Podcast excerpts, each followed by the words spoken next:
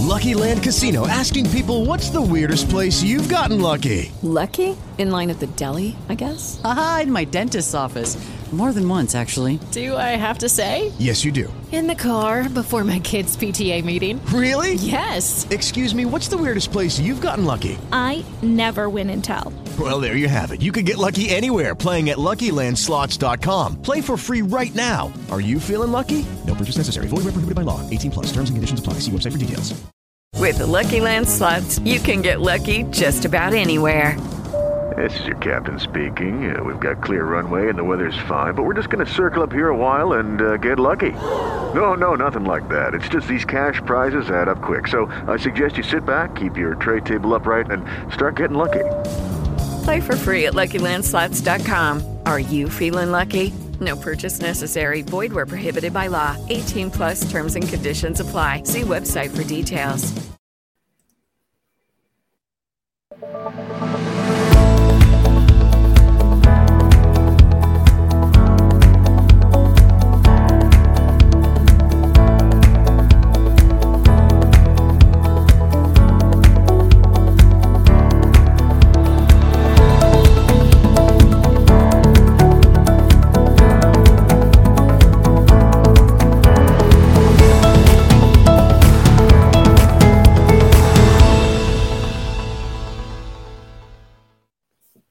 I want to say hello and good morning to our listeners from around the world. I want to welcome you to another edition of This Morning with Soulivity, broadcasting live from our studio right here in the nation's capital, DC, and on KMET 1490 AM radio in Southern California. My name is Brian Westley Johnson. And again, I am so glad that you're here with us. We have a fantastic show uh, coming up for you today. It's going to be deep. It's going to be powerful. It's going to be empowering.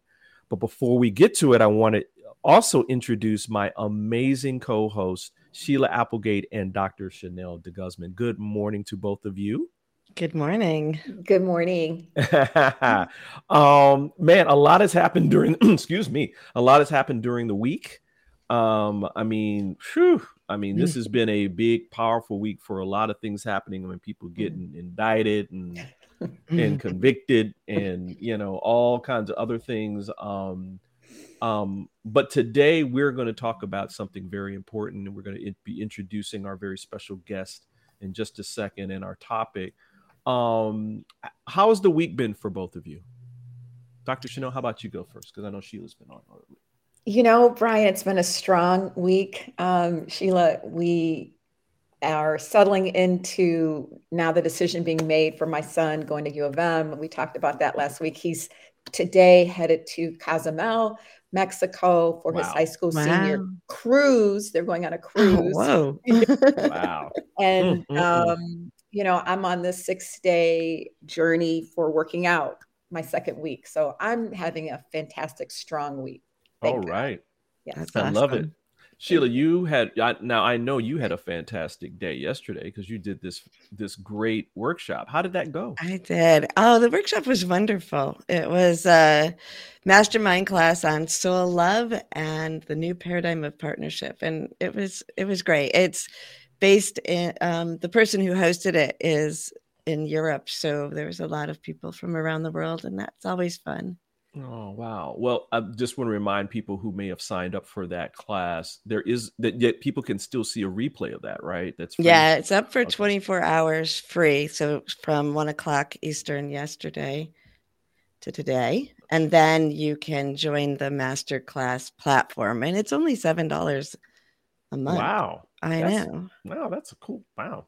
We have to talk a little bit more about that. Um, well, listen, um, we have a fantastic guest today, and um, I was talking to him yesterday, and a lot in common, and not just in terms of our our experiences, but also in our passion for serving people, including our family. And so, I wanted to introduce to you the amazing Kevin Fischer, who is the executive director of NAMI Michigan. And if you're not familiar with NAMI, NAMI is the nation's um, largest grassroots mental health organization. The name is National Alliance of Mental Illness. And it's dedicated to building l- better lives for millions of Americans that are affected with mental illness. Now, Kevin started out as a businessman, but joined uh, NAMI in uh, 2011 uh, as a volunteer after his oldest son, Dominique, was diagnosed with mental illness in late 2007 and was lost to suicide in 2010. Now, after he served on the, the, the Michigan NAMI Michigan Board of Directors as the NAMI Walks chairperson for two years, and as board president, vice president for two years, Kevin accepted the role of executive director in 2014 you know, as a mental health and suicide prevention advocate. Kevin is the founder and director of the Dominique Fischer Memorial Foundation and the CEO of Everybody versus Stigma.com. He's also the president of Crisis Intervention Team International and a member of the Michigan Governor's Suicide Prevention Committee. And there's there's so many more prestigious organizations that he is part of that I can't get to because we don't have enough time. Um, but I will say this. He was quoted as saying, This is his last job, his last fight. Because Kevin is dedicated to eliminating the stigma, stigma of mental illness, which he considers the leading barrier to the early diagnosis and treatment, which leads to better outcomes for all. So, with that, Kevin, it's my pleasure to have you here, brother. Mm-hmm. I mean, I've been waiting for this for a minute. It is my pleasure to be here. Thank you so much for having me, Sheila and Chanel. Um, thank you for inviting me. And you're, you're right, Brian. This is a powerful conversation, um, and and I'm excited to be here. Wow. Um, I guess my first question is, you know, we talked a little bit about how you got into this fight with your son being diagnosed. Can you go into a little bit more about that and how that relates to stigma? Yeah, you know, as you and I discussed yesterday, I'm angry and, and, and I'm very uh, I'm very transparent and honest about that.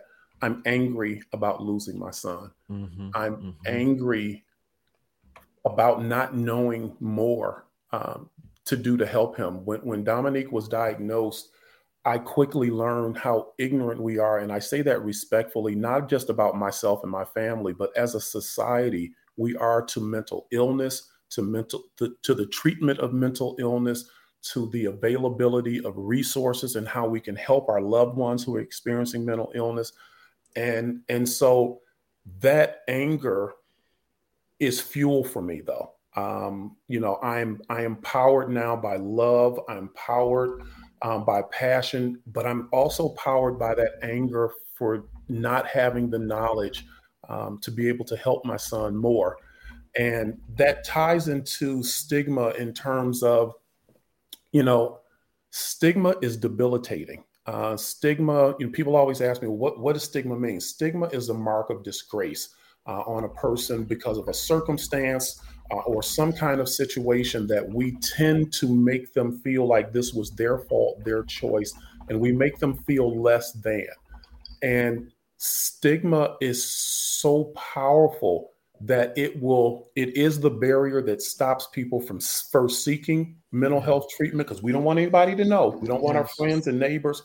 But it also in our situation with Dominique, he was already in treatment and he was doing well. Yes. But when he became stigmatized, when family and friends started treating him differently, mm. he stopped participating in his treatment. He stopped taking his medication. He stopped going to therapy and he started self medicating with marijuana and alcohol. And three months later, my son was gone. Mm, mm, so that's how powerful stigma is. Stigma kills.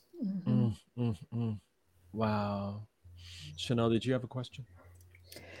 Well, first of all, I you know just have to acknowledge. So Kevin is a lifelong brother, friend of our family, and so having you know witnessed some of this um, and the aftermath, Kevin is you're such a strong, I'll just say warrior uh, in this fight, and definitely understand the anger that continues to fuel you. But I'm so glad that there's love and passion that surrounds that anger, um, you know, in your fight. And along with Sonia, Um, you know, I could go in so many different directions, Kevin.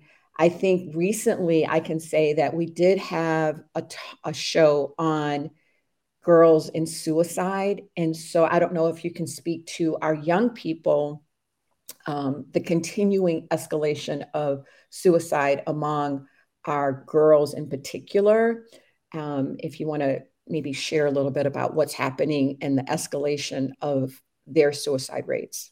Yeah, and I'm really concerned about this, um, Chanel, because in the last two years, the greatest increase in suicide is amongst teenage girls mm-hmm. and heavily in the African American community. Mm-hmm. So I think last year the suicide rate for teenage girls increased by 8%. And if we mm-hmm. if we want to put that in perspective, since 1999, the suicide rate for the general population increased by about 30 uh, about 33%. Mm-hmm. In the African American community, it increased by over 78%. Mm-hmm. And a large percentage of that is teenage girls. Mm-hmm. Yeah. And that goes back to because we also talked about this, Brian and Sheila, about mental health being a contributor, obviously, to these increased suicide rates. Absolutely. Absolutely. Sheila? Well, just talking about that and the variation of um, statistics that you had and the e- increases, can you go a little bit further into the stigma and maybe how that affects people um, by communities and cultures? So, you know, mental illness doesn't discriminate. Doesn't care if you're black, white, rich, poor, gay, straight, uh, Republican, Democrat. That doesn't uh, it, it, just doesn't discriminate. Neither does stigma, but stigma mm. does vary by community and culture. Mm-hmm. The stigma associated with behavioral health disorders in in the African American community, for example, is much different than it is in the Caucasian community. It's different than it is in the Muslim community. It's different than it is in the Hispanic community. Stigma does, in fact, vary by culture and community. And we have to acknowledge that if we want to make any progress because we have to understand there is no one size fits all solution to this. Right. Um, and and for those of us of color, um, and I'm going to age myself a little bit, just just to, just to to make a, a point about the stigma. Those of us that remember the movie Soul Food. Oh yeah. Mm-hmm. If if you remember the movie Soul Food, there was a uh, character Uncle Pete who they mm-hmm. kept in the back room at Big Mama's mm-hmm. house. Mm-hmm. mm-hmm. That is very stereotypical of yes. how we engage with people in mental illness in our families. We hide them. Mm-hmm. And and in that scenario, the family did what they thought was right. Uncle Pete wasn't out in the street hurting anybody, and Uncle Pete wasn't being hurt by anybody. He was housed, he was fed, he was clean, he, he was, was, safe. Yeah, he was safe. Exactly. Mm-hmm. But but here here's the missing part, and all that's great.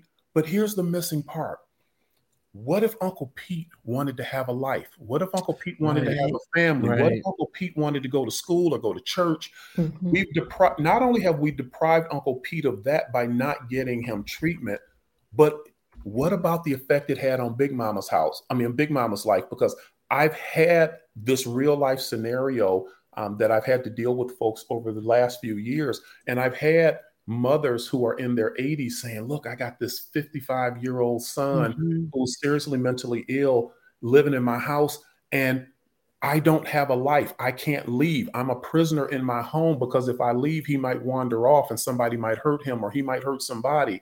And so they come to me and they say, Can you find me a solution? Because I only have a little life left and I want my life back. Or who's going to take care of my child after I'm gone? Mm-hmm. Right. Mm-hmm. right. So so that stigma it's a big deal and it varies by community and culture and really quickly, you know, Brian and I were talking yesterday.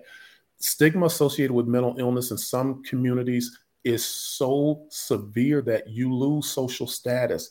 Um, yeah. I, I, mm-hmm. spoke with a, uh, a lady uh, here a couple years ago who told me even her children disowned her when they found out she had a mental illness. Only her husband stood by her. The rest of her family walked away. Mm-hmm. Wow. That's hard. Yeah. That's hard. Mm-hmm. You, you, know, um, let's dig a little deeper into this because I want really want to make sure that people understand what does what does stigma really look like, right? What is it? How does it show up? Why is it a barrier? Um, and and then maybe we can turn toward you know some what what the crisis models are. So we're going to take a quick break, and when we come back, we'll have more with Kevin Fischer from NAMI, Michigan, because we're this is all about people feeling empowering people to know they're not alone and where they can get some help. So we'll be right back in about a minute or so. Have you ever asked the question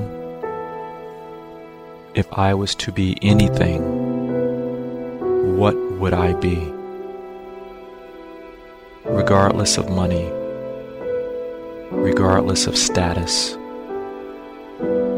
beyond popularity and fame. Living your passion,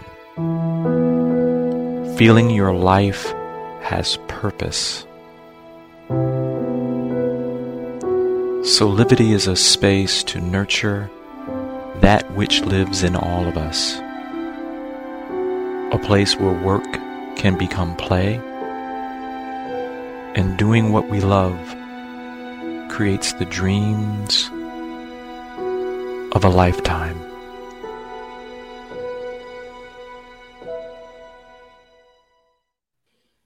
And we're back with more of this morning with Soulivity with our very special guest, uh, Kevin Fischer from NAMI, Michigan.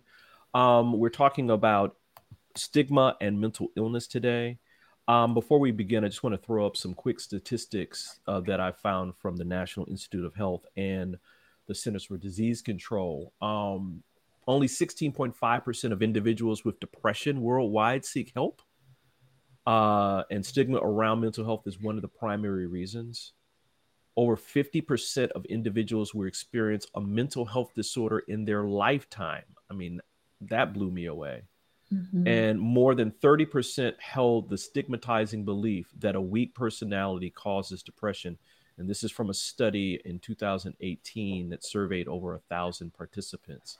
So this is not something that is just, you know, hearsay or, you know, we're just making up. There are a lot of statistics that are here, and that's the reason why we're talking about this today. Uh, Kevin, uh, before we continue on, let's make sure that we're making the distinction between mental health and illness and stigma itself. So, what say you, my brother? So, you know, it's interesting. One of the benefits that's come out of the pandemic is we're talking more about mental yes. health and mental yes. illness. Yes. Part of the problem is that those two different things are, are, are being intertwined. And so we all have mental health. Mental health is an important part of our overall health and well being. Mm-hmm. Mm-hmm. But we don't all have mental right. illness. Mental illness is a medical diagnosis and it's the product of an interaction of biological, psychological, and social factors. So, mental illness can be hereditary. Mental illness can be triggered by trauma. Mental illness can be triggered by substance use. Mental illness can be triggered by so many things. We don't know all the causes for mental mm-hmm. illness, but but we have to be careful and and recognize that mental illness and mental health are two different things. And we always want to promote good, strong mental mm-hmm. health. Mm-hmm. Uh, our, our, ability to cope with our daily responsibilities, you know, meditation, uh, whatever we do for self care, those are all important components of our mental health that we need to value as much as we do what I call our other physical mm-hmm. health. Wow.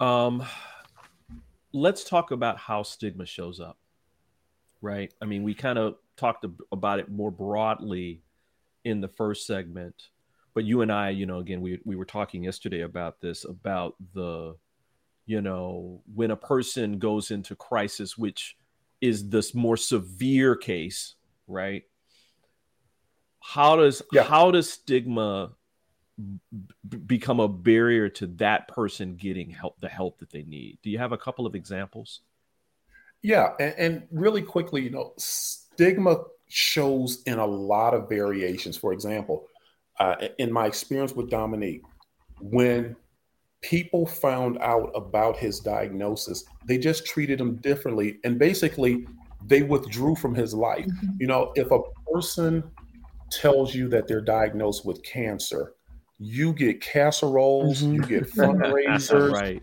the church praying for mm-hmm. you, all of that love and support. But if that same person comes and says, I'm living with depression, or I was just diagnosed with bipolar disorder or schizophrenia, mm-hmm. everybody heads for the back door. Mm-hmm. mm-hmm. People leave you, and it's not with malice; it's with fear. Mm-hmm. It it it is that stigma, and you know, stigma is so powerful because it's something. Mental illness is something we don't understand. That's why I say we're ignorant to it, and I mean that respectfully. But that's the that's the term. Mm-hmm. And so you have cases where, as I mentioned, Dominique's friends withdrew. Mm-hmm. Um, I, I, was telling, you know, Brian and I were talking yesterday, and I told him one day um, my wife Sonia and I watched Dominique on the phone, and he was just for hours. He was just calling person after person. I thought he got a job as a telemarketer. Mm. Wow. He was calling friends, people he grew up with, people who he played football with, and they and they wouldn't return his calls. Mm and it and it was it was heartbreaking for him, but it was heartbreaking as a parent to say, you know what? Had my son been a jerk to people his whole life, I'd understand mm-hmm. people not returning mm-hmm. calls. Mm-hmm. But Dominique and, and Chanel knows my son. Dom, mm-hmm. Chanel was like Dominique's aunt. Mm-hmm. So she knows his personality and his character. Dominique was literally, and I'm not trying to put my child on a pedestal uh, or like he was some angel. Dominique was literally the person who would sit next to the kid on the school bus by himself. Mm-hmm. And because Dominique was a jock and he was one of the star athletes, he'd have the rest of the team come sit with him mm-hmm. too. He'd have the rest of the team sit with him in the lunchroom. So that was heartbreaking. But let's go further with stigma. Stigma affects uh, the availability of behavioral health care services. We, we call it racial disparities. Mm-hmm. Mm-hmm. Stigma is so powerful that it affects the decisions that are made professionally about where we will have access to behavioral health care, if it's funded, how it's funded. You know, a lot of us, and I'm not going to be a hypocrite, mental illness became really important to me. And I and I was I had a minor, um, psychology minor when I was in college. So it was always something on my radar, but it really became important to me when it affected my life directly when it affected my son. Mm-hmm. mm-hmm. And in a lot of cases, when decision makers, because I work with legislators all the time, both at the local, state, and federal level, if they haven't been directly impacted by mental mm-hmm. illness, they don't take mm-hmm. it very seriously when it mm-hmm. comes up for funding. When we say we need more resources or psychiatric beds, that's not a priority for them until it hits their family. Mm-hmm. And then it's that's when we have that oh my God moment where did all the services go? How how can you help my loved one? So that's the power of stigma. Wow, wow, I'm, my heart's just breaking. Mm-hmm. Oh, Sheila, did yeah. you mention? Yeah. Oh, Chanel, go ahead. No, go ahead, Sheila. Well, I'm just feeling the heartbreak. I mm-hmm. the beginning of my um, career and my education is in me- working as a psychotherapist in mental illness, and then I moved more into the mental health and meditation side of it. But so I can see faces and remember, you know, the people who are going through this. I've been curious about, I know you're doing a lot of advocacy, and I've been noticing now a little bit from the outside that there's this really uh, dichotomy that's going on where I see a lot more access to help through the social media and like talking about it. But then I also see all these like false diagnosis that everybody's yeah. making now. And yeah. I'm just wondering like what is all that like and how do you weave through that as you get the truth out to people? It's really concerning. So in again, I'll use the last 3 or 4 years since the pandemic. There's been an explosion of online behavioral healthcare resources. And we are really concerned about mm-hmm. that. We're, we're concerned that people are self diagnosing based on information they see on TikTok. Mm-hmm. Yeah. Uh, you can't do that. Right. You, you simply can't do that. That is not smart. That's not healthy. Um, the other concern we have is that with all of these uh, virtual resources, you know, call this number uh, kind of deal, we're concerned because you really have to investigate them. Now, we we learned through the pandemic that teletherapy can be effective mm-hmm. but it's not again it's not a one size fits all mm-hmm. teletherapy doesn't work for everybody mm-hmm. some a lot of people need to be seen in person especially people with serious mental illness that requires medication and those kinds of things but the other thing is a lot of these online organizations that are popping up we're finding out they don't have a behavioral health professional on staff mm-hmm. they're make they're literally and, and I'll, I'll just be blunt they're making it up as they go. They're making stuff up in the basement. And what people have to understand is you are dealing with people's lives. Right. Yes. This is literally affecting the quality of life, or or in some cases, whether a person lives or dies. If you don't give people the right information about their mental health, we lose people like we lost my son. Mm-hmm.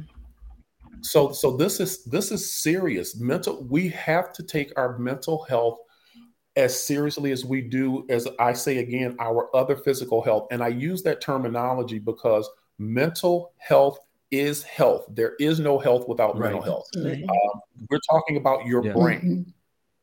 Absolutely. Yeah. And Kevin, what it made me realize and, you know, just touched my heart because of Dominique, but you know, to know the isolation and the alienation that he felt, and so many people feel because people withdraw. And I think they withdraw partly because of fear, and then also just not knowing a response. They don't know what to do, they don't know. And so, yes, people withdraw, and it is very alienating. So I'll share personally, which honestly, you all, I hadn't even thought about this until we were we were speaking um, probably about five minutes ago. But at my experience at the University of Michigan, it was extremely alienating. So I went, and I will date myself as well, Kevin. I went um, in the '80s, and that's when you were the only uh, person of color in your uh, lecture hall, for example, or in your study group, etc. And I remember walking down State Street past the Union with tears, you know, rolling down my face because I was so uh, alienated. I felt so isolated. And I did end up being diagnosed with a, um, I don't remember the exact diagnosis, but basically it was depression, but it was not a severe case of depression. But it got to the point where the uh, the counselor or the um, psychotherapist wanted to prescribe medication. Lucky Land Casino asking people what's the weirdest place you've gotten lucky? Lucky? In line at the deli, I guess? Aha, in my dentist's office. More than once, actually. Do I have to say? Yes, you do. In the car before my kids' PTA meeting. Really? Yes. Excuse me, what's the weirdest place you've gotten lucky? I never win and tell. Well, there you have it. You can get lucky anywhere playing at LuckyLandSlots.com. Play for free right now. Are you feeling lucky? No purchase necessary. Void where prohibited by law. 18 plus. Terms and conditions apply. See website for details. And I will share with you, through the grace of God, when she wrote the prescription, and I had the prescription And then I also saw the effect I was having on my grandmother because my grandmother did not like to see me down and depressed.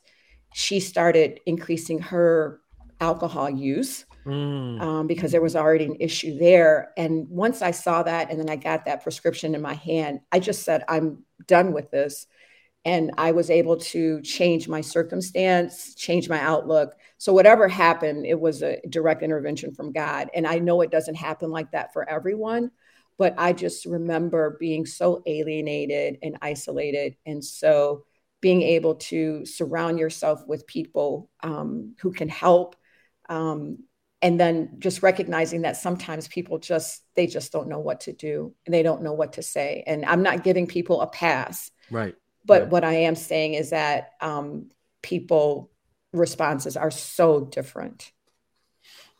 You know, I'm sorry, really quickly, um, because Brian, you mentioned uh, you provided a statistic about depression, and, and Chanel's mentioned depression. you know, depression is one of those really scary terms that I think we have yeah. to mm-hmm. talk about for just yeah. a second. Yeah. Because the term depression is so loosely and widely Amen. used that we tend to take it for Amen. granted. Mm-hmm. So let me put it in a real quick perspective. Depression is the leading cause of disability worldwide. Mm-hmm. Depression is also the leading cause of suicide mm-hmm. worldwide. Mm-hmm. So we can't take depression for granted because it's a common term mm-hmm. that we hear. We, we have to be really serious and intentional when a person is living with depression. Absolutely. Absolutely. Absolutely. And and I think sometimes, you know, we talk about uh, the difference between being depressed, which is just an emotional state, and depression, which is a medical condition.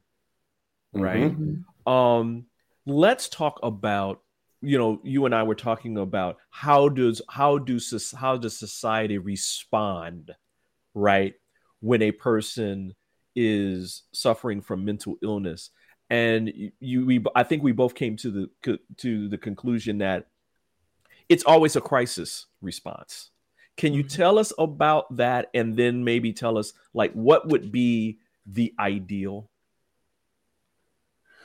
Yeah so you know, unfortunately, one of the one of the other misses we have is we have to be really intentional about the language we use. For example, whenever we lose someone to suicide, at the end of the news report, the uh, the anchor or, or reporter will always say, "Now, if you know someone who's in crisis, Call now the number is 988, which is a great new avenue for mm-hmm. people. Mm-hmm. Before it was the 1 800 276 talk.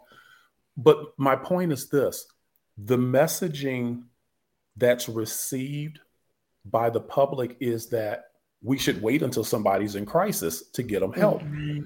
And that's that's the absolute worst thing we can do. I call that a fail first mm-hmm. model because now you're now you're in a situation where when we say crisis, most people think in terms of a, that's when a person is perceived of danger to themselves or others. We don't want to wait for that. We want to see, we tend to see that there's a building up. It's very rare that it's a spontaneous situation where now all of a sudden I'm a danger to myself or somebody mm-hmm. else. So when we see that building, and I experienced this with Dominique, I saw times when Dominique was getting outside himself. He was becoming more aggressive. He would and I would take him to the crisis center, which was not the popular thing to do, mm-hmm. but I was trying to keep him safe and the people around him safe. And I guess all I'm saying is we need to be proactive about mental illness and mental health care mm-hmm. rather than reactive. Don't wait until a person is in crisis because once you're in crisis, mm-hmm. again, I call it a fail a, a fail first model, you are hoping that the person doesn't hurt themselves. Most of us don't know what else to do but call the mm-hmm. police. I am also the president of CIT International, which is a collaboration between law enforcement, behavioral health care professionals, people with lived experience, and advocates to try to create the safest response for people who are in crisis in the least intrusive manner. Mm-hmm and make sure we get people to help not hurt not harm them not criminalize them and take them to jail and not have to take them to the emergency room. So the earlier we intervene the better the outcomes. And oh by the way if there are any politicians listening it's also the least costly. Right. Um, right. Right. everything dollars and cents. And we've got we've got great data that show for example here in detroit if we intervene, if a person gets proactive mental health care from, let's say, community mental health, it costs on average about eight to nine thousand dollars a year. If that same person is put in jail, it costs us anywhere between eighty to a hundred thousand dollars. Right. Mm-hmm. right. So we save money by being mm. proactive, not mm. reactive. Absolutely. Hey, Kevin, you made me think of so it takes a long time sometimes to see the effects of the mental illness. And it reminds me of adverse childhood experiences. Mm-hmm. And so mm-hmm. I know that about, I believe it's over 70% right here in Michigan, people are still carrying around adverse childhood experiences, trauma that goes unresolved that could lead into depression and then lead into mental illness. Can you speak about the unresolved trauma that we carry from childhood? Mm, mm, mm.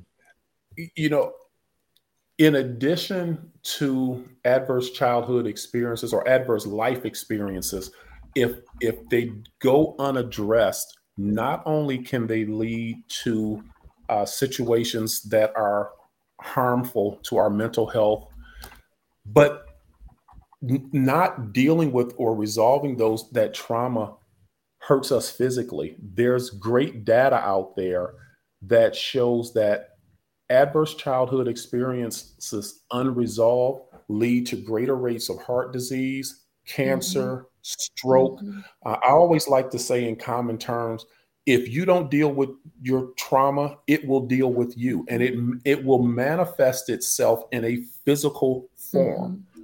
Uh, and so it's not just a negative effect on our behavioral health going forward or our ability to form relations, healthy relationships. It manifests itself in physical ways as well. So we have to, we got to understand that it's as as the slogan says, it's okay not to be okay. Mm-hmm. Yeah. It's okay to have a therapist. Yeah.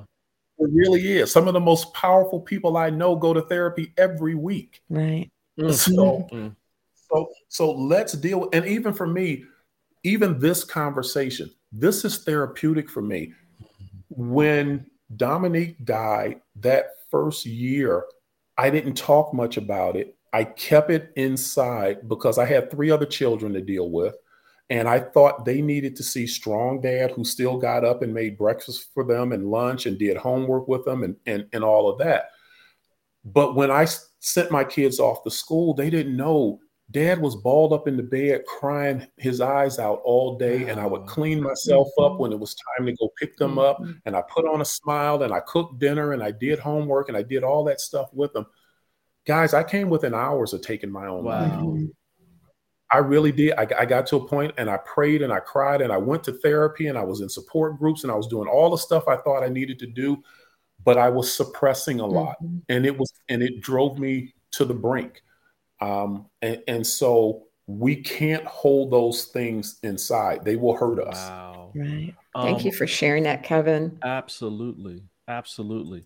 Listen, everyone, we're going to take another quick break, and when we come back, speaking of resources and support that is available for people we're going to talk about maybe a little known law that created abundant resources for people around the country. And Kevin's going to show and tell us about that after we get back. So we're going to take a quick break and we'll be back with more of this morning with Soulivity. Six years ago, when I started Soulivity, my vision was to support everyone in improving their life through the discovery of their passion and purpose so they could become the best version of themselves, to battle fear and ignorance, and create a better world today. Get inspired to live your passion and purpose. Visit soulivity.com now. Told you it was going to be quick. We're back with more of this morning with Soulivity. We are talking about stigma and mental illness, and that you are not alone if you or a loved one are suffering in silence. Um, that there's resources for you, and one of those resources, Kevin, is something that a lot of people don't know about. Can you first talk about the law that was signed in that was signed by uh, President Joe Biden that was uh, crafted by uh, Debbie Stabenow and former Senator uh, uh, Roy Blunt?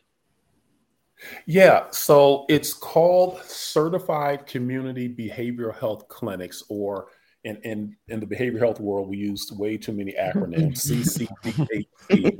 so, listeners, if you just Google CCBHC, Certified Community Behavioral Health Clinics, you will find this. It is, this is the most significant, useful, and I'm stressing useful here because it's available today mental health legislation since John F. Kennedy's uh, Community Mental Health Act of 1963.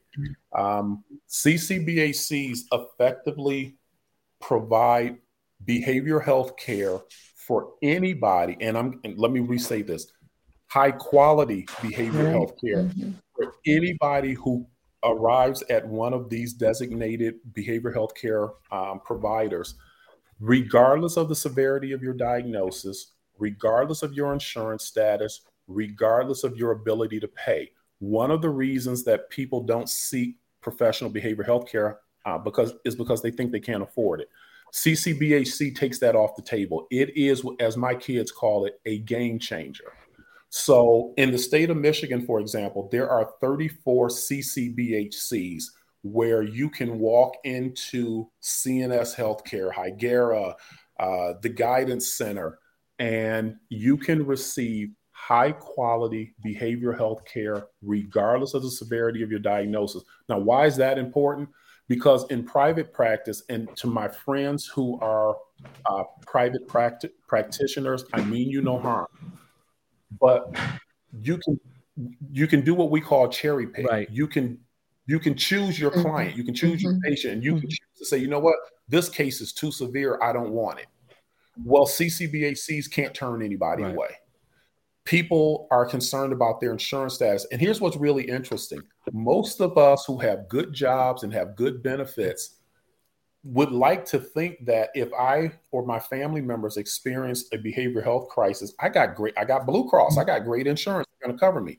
No, in many cases, you are better off being there are more resources available to you if you're Medicaid eligible mm-hmm. than if you have top of the line health insurance. Mm-hmm. Wow. The other, and so that's where, regardless of your insurance status, um, comes into play because CCBHCs don't care. And the other is regardless of your ability to pay. So you don't have to worry about that. And the other, the other that's really significant here is, you know, because the mental health issue or mental illness is a crisis in the country. I hear lots of stories from people who say, I can't get an appointment for six months, eight months, 12 months. CCBHCs have to see you within two weeks, and most of them get uh, have appointments scheduled for you within days, if not same day. Mm-hmm. So it is powerful. It is the best kept secret in America, and it should not be. I want to shout it from the mm-hmm. rooftops that this is available because it's life changing and life saving availability to resources today, now. This is not coming in the future. This is here. And I absolutely salute uh, Senator Stabenow and former Senator Roy Blunt of Missouri because this is a bipartisan um, product.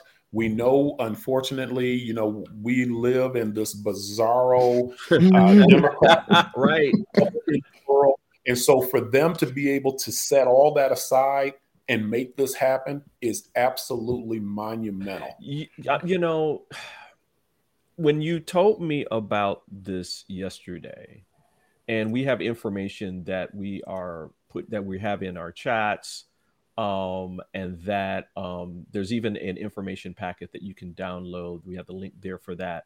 When you told me about this yesterday, my mind was blown away because there's so much talk about the division and the adversity, especially here in where I live in the nation's capital, that there's so much of that noise that when something like this happens, you there's not enough room, there's not enough air. So we're going to make mm-hmm. sure that people know about this, and mm-hmm. and in fact, mm-hmm. um, you know, I'm just letting people know that um, Kevin, you're coming back. Notice I didn't ask you. I didn't ask you when you come back. I said you're coming back. I'm gonna wrestle you in the headlock. You got got got got some got some height on me.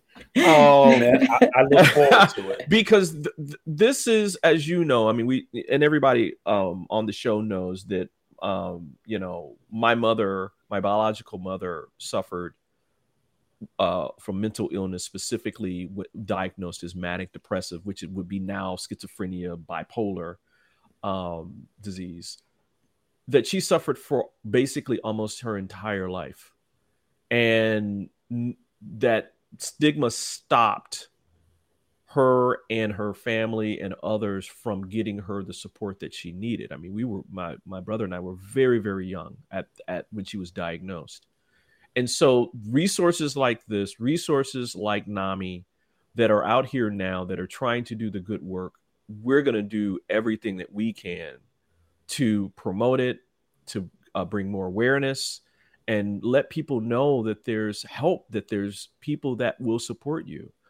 Um, any final words that you want to say around around you know stigma and mental and mental illness and you know anything that you want to say? You know please if you or someone you love is affected by mental illness please don't let stigma be the barrier. When when we say you are not alone you're not more than a quarter of our society is affected by mental illness every year you are absolutely not alone please treat your mental health as importantly as you treat your other physical health.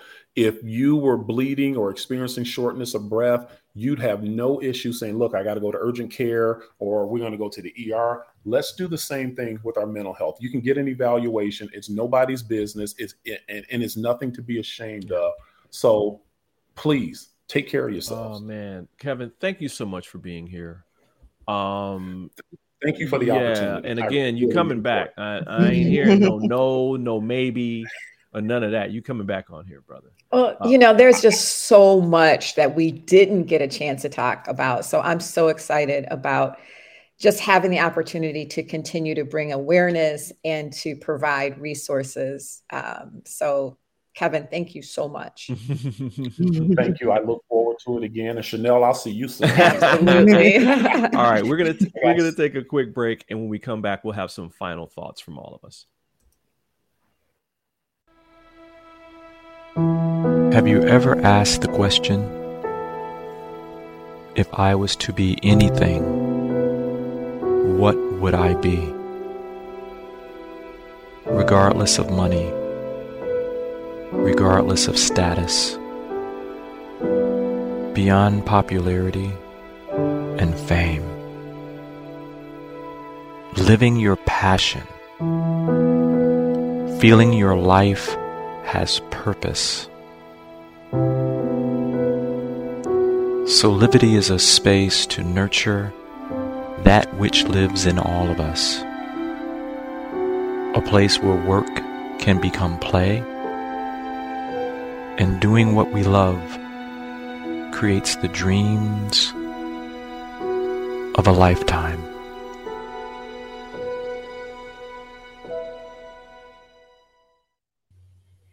And we're gonna go to some final thoughts. Uh, Sheila, you you have any final thoughts?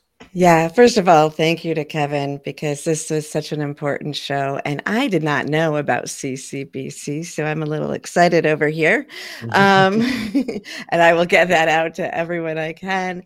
But there were a couple things that I wanted to say that kind of came out as the show went on. And one is um, Kevin so graciously shared his feeling of um, coming close to suicide. And I noticed in the way uh, he spoke about it, it was when he was starting to get a little bit better. And I think that that's a really important part to point out to people that we're at, people are actually more at risk of suicide when they're on the upswing because they have enough energy to commit suicide and take that action than when they're in the deepest spot. And that's not everyone, but I think that that's one of those aspects why it's so important to get help from people who can um, watch for those things versus what might be happening online right now um, because there's little subtleties that we need to look for and make sure that we can support people in. And also the sooner the better. Most people get um, diagnosed with the mental illnesses in at teenagers or older um, because that's when they take effect. But or they become most prominent. But if you can get the help earlier, you could really take a much smoother path throughout the whole life. Mm, thank you for that, Sheila. Absolutely. Dr. Chanel? I would just say, again, as I put in the comments, I'm full. I'm so full because, and I'm grateful, you know, just to have Kevin as a phenomenal resource, an advocate, and a fighter for mental health and he started talking about maybe some of the things that we can do and things that we've already talked about. So, continuing to attend to your mental health, your emotional state is so important in being proactive and simple things like conscious breathing, uh, something that we do on the show before we go on air, hmm. being able to be grateful and express your gratitude for the things that are right in front of you, like your loved ones, and having some physical outlet keep moving you know have movement so that you can i like to say i keep the charge off of me because i work out so i don't let things build up. And so we don't turn to you know external stimulants for example like my chocolate bar right? So um, just being able to attend to our mental health is so important and i'm so inspired by kevin's work. Every time that i talk to him especially as it relates to our young girls, and in particular, our African American girls. So again, I'm, I'm very full. Mm, thank you for that, Dr. Chanel. Um, my final thought may be uh, an aspect that I that I, I think that we don't talk about enough, and that is the resources that Kevin was talking about and that we've been talking about uh, during this show and that are out here are not only for the people that are affected by mental illness directly. Mm-hmm. They're also for the people who could be supporting those people, family, friends, you know, colleagues, work. You can call and you can reach out to those numbers and get support around how you could handle and how you can support those people. That's part of the bigger picture here. You know, if if everyone is knowledgeable and knows more about how to how to you know see signs of mental illness how to support people when they are going through that and supporting people as they get help and are getting better then the effects of stigma can die.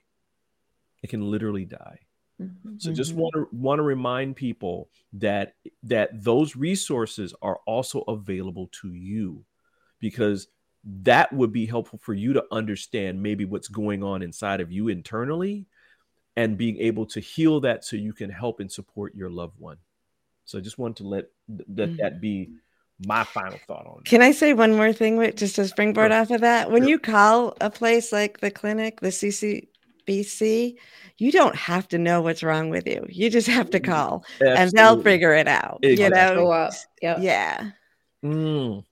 Well, wow, what an important show. Really quickly, just want to put up here um, that you can find out, uh, get some more help and support by contacting NAMI. Um, and that's at uh, the NAMI.org. There's a home you can register to get regular information. You can contact support. You can also reach out to uh, the local uh, and regional NAMI uh, centers, including NAMI Michigan, which is part of of uh, where Air, uh, Kevin is at. Um, also, please use the information that we put in our chats today. I mean, um, information there. Um, also, um, really quickly, um, Sheila, you've got some things coming up on the weekend. Just want to kind of really quickly talk about that with um, the Infuse Your Finances with Joy live workshop that's coming up. Yes, I have a Infuse Your Finances with Joy workshop coming up on Aspire. And that is 1 to 3 p.m. Eastern Time. And I'm joined with Helena Goldstein from the Joy Keepers Network. And we're going to dive deep into finances and how we can approach them from a more joyful way. And Dr. Chanel, as always, as part of this, you have some coaching sessions that you have available. Absolutely. Just continue to offer my complimentary coaching session so that we can start the conversation. We can find out where you are, where you want to go, and find out what those gaps are. And it could include that unresolved trauma where we might refer you on, but at least we are starting a conversation. So always you have somebody to talk to. Excellent. Well, we've got to go. We'll see you next time on This Morning with Soulivity.